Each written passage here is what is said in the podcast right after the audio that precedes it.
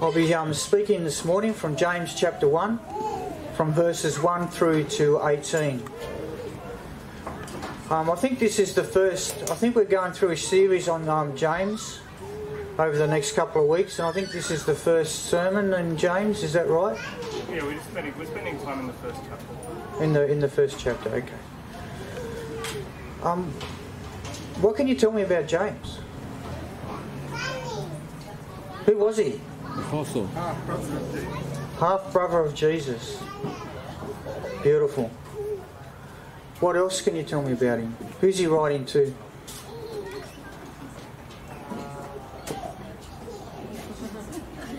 Who's he writing to? He's writing to Jews. Jews, or the early church. But where is this early church based? Is it based in Jerusalem? Is it based in Damascus? Is based in scattered everywhere. So he's writing to these small groups of people. They're like a minority group, or they are a minority group, in a very hostile situation where they would know what it's like to suffer trials of many kinds. Life wouldn't have been easy for them. So here we have James, the half brother of Jesus, writing to Jews who are scattered everywhere, a minority group, who know what who know what life is like when it's tough. Please join with me in reading the first chapter. Open your devices or your books.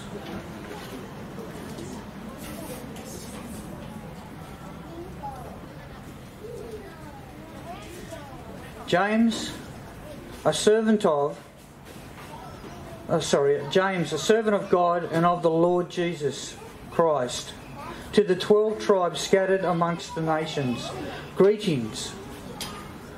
Consider it pure joy, my brothers and sisters, whenever you face trials of many kinds, because you know that the testing of your faith develops perseverance. Let perseverance finish its work so that you may be mature and complete, not lacking anything. If any of you lacks wisdom, you should ask God who gives generously to all without finding fault, and it will be given to you. But when you ask, you must believe and not doubt, because the one who doubts is like a wave of the sea blown and tossed by the wind. That person should not expect that they would receive anything. Such a person is double minded and unstable in all they do. Believers in humble circumstances ought to take pride in their high position, but the rich should take pride in their humiliation, since they will pass away like a wild flower. For the sun rises with scorching heat and withers the plants, its blossom falls and its beauty is destroyed. In the same way, the rich will fade away, even while they're going about their business. Blessed is the one who perseveres under trial, because having stood the test, that person will receive the crown of life that the Lord has promised to those who love him. When tempted, no one should say, God is tempting me. For God cannot be tempted by evil, nor does he tempt anyone. But each person is tempted when they are dragged away by their own evil desire and enticed. After desire has conceived, it gives birth to sin, and sin, when it is full grown, gives birth to death. Do not be deceived, my dear brothers and sisters. Every good and perfect gift is from above, coming down from the Father of heavenly lights, who does not change like shifting shadows. He chose to give us birth through the word of truth, that we might be a kind of first fruits of all He created.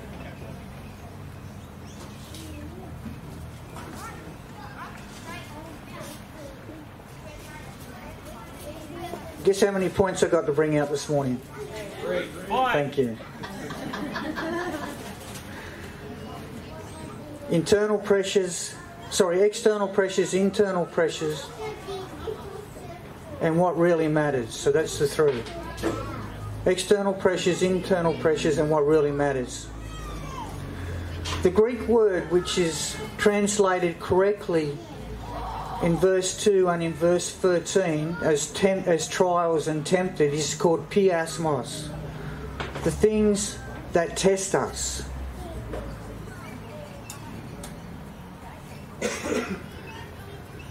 Sorry, I've lost my train of thought for a second there.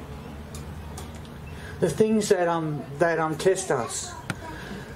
Which one of us, put your hand up here, consider it pure joy when you suffer met trials of many kinds? Is there anybody? Do we consider it pure joy when things are going upside down?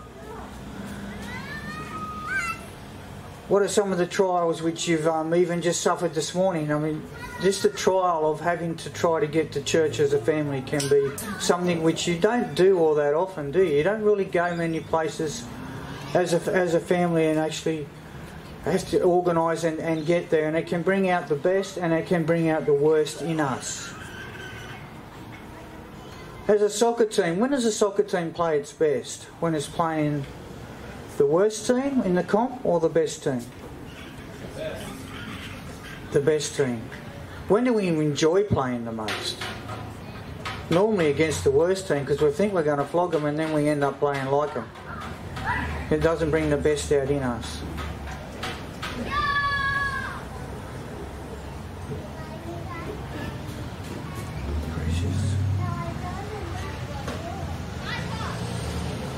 Sorry, I'm losing my thought. Getting old, mate. I'm getting old.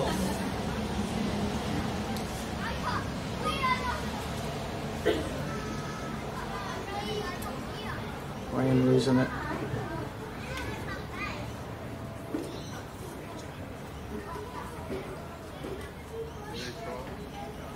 Hey?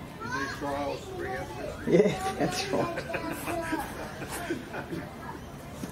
Um, I'm just trying to think of how I was going to get there next. You know, some of the some of the things that we suffer in life, some of the trials which come our way, some are really good for us because they cause us to stop. They cause us to to think. They cause us. It actually brings out what is what is at the core of us. But some of the trials which come across our path, we can. It actually makes us stop and think. Why is this coming across my path?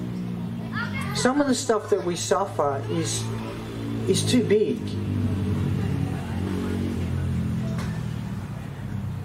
We think of, um, you know, sometimes we have a one who's very close to us pass away.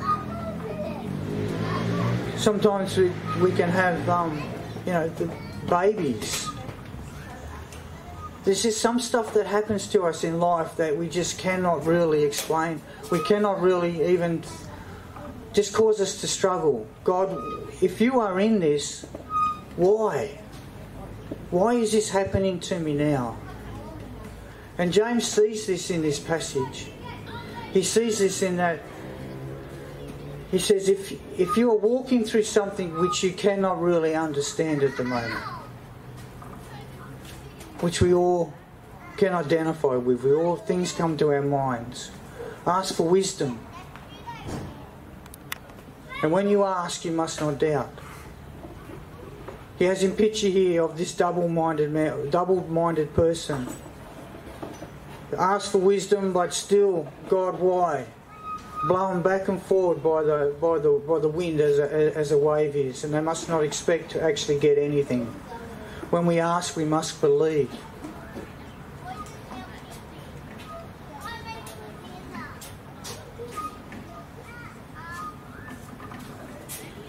I like the um, great equalizer in this passage too as it moves on. It talks about the rich and the poor.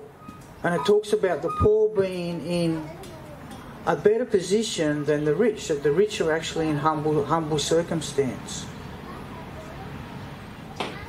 Those, those who are poor, they know what the true value of, of life is. They know that these things, when you, when people have a lot. When we have a lot, I was just even I was even thinking of my five acres, my my silly lawn up there. I get very jealous when I have to mow my lawn of people who don't have large blocks of land because the amount of effort and energy that I have to put in to get that silly thing mowed, especially lately, I mean, you look at it and you can see it growing. And that's what that's what wealth does. We we people get so much money that all they really can focus on and worry about is how they're going to maintain and to look after this wealth to make sure that that it doesn't disappear, that no one else takes it, that they that they look after it. And they don't focus on what really matters in life.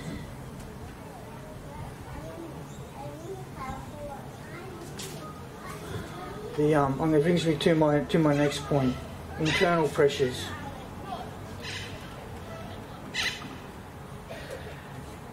No one should say when they are being tempted that God is tempting me because we are only tempted by our own evil desires.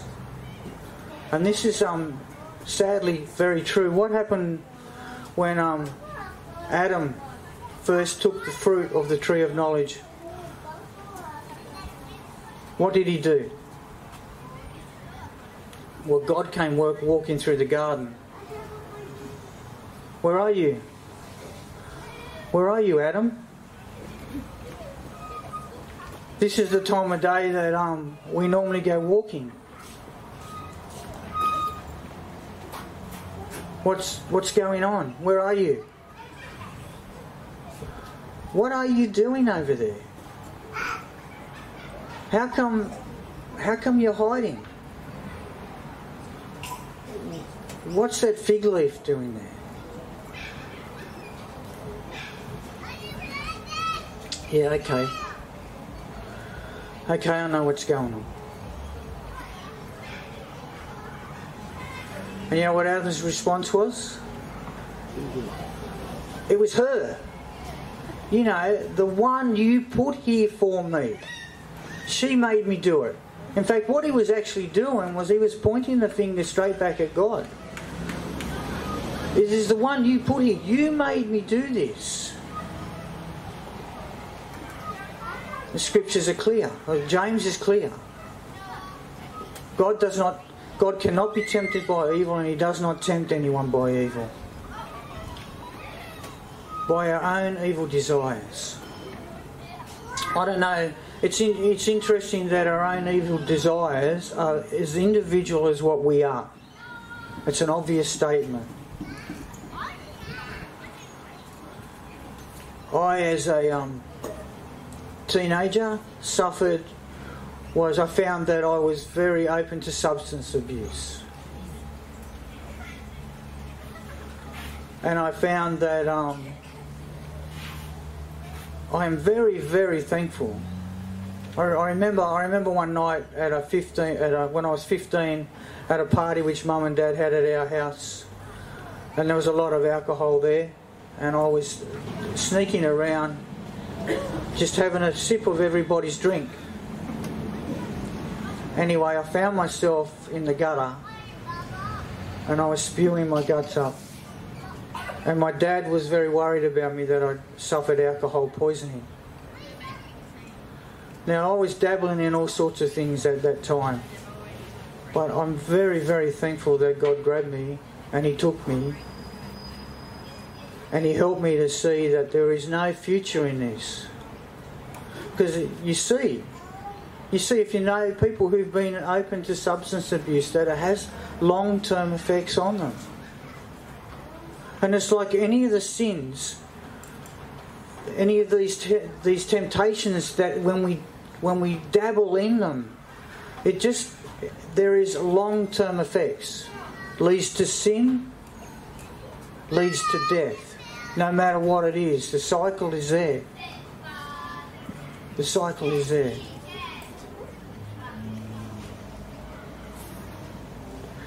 James here is quick to point out a couple of things.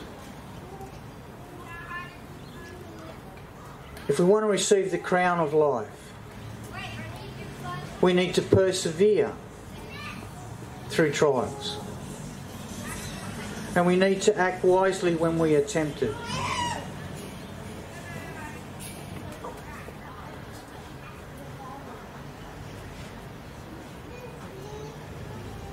Don't be deceived, my brothers and sisters. Every good and perfect gift is from above, coming down from the Father of heavenly lights, who does not change like shifting shadows. But he chose to give us birth through the word of truth as a kind of first fruits of all he created.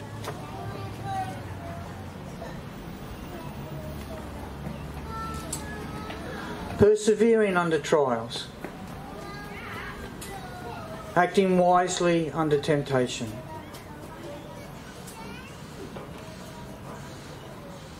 Becoming that first fruit that He created. I'll just finish there. Thank you. Lord, I just want to um, I just want to thank you for the fact that you did choose to give us birth. And I just pray, Lord, that you help us to um, just persevere through the hard things that we encounter in our lives.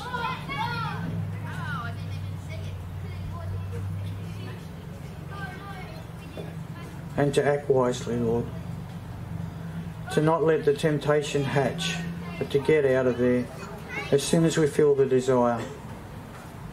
I pray this in your name. Amen.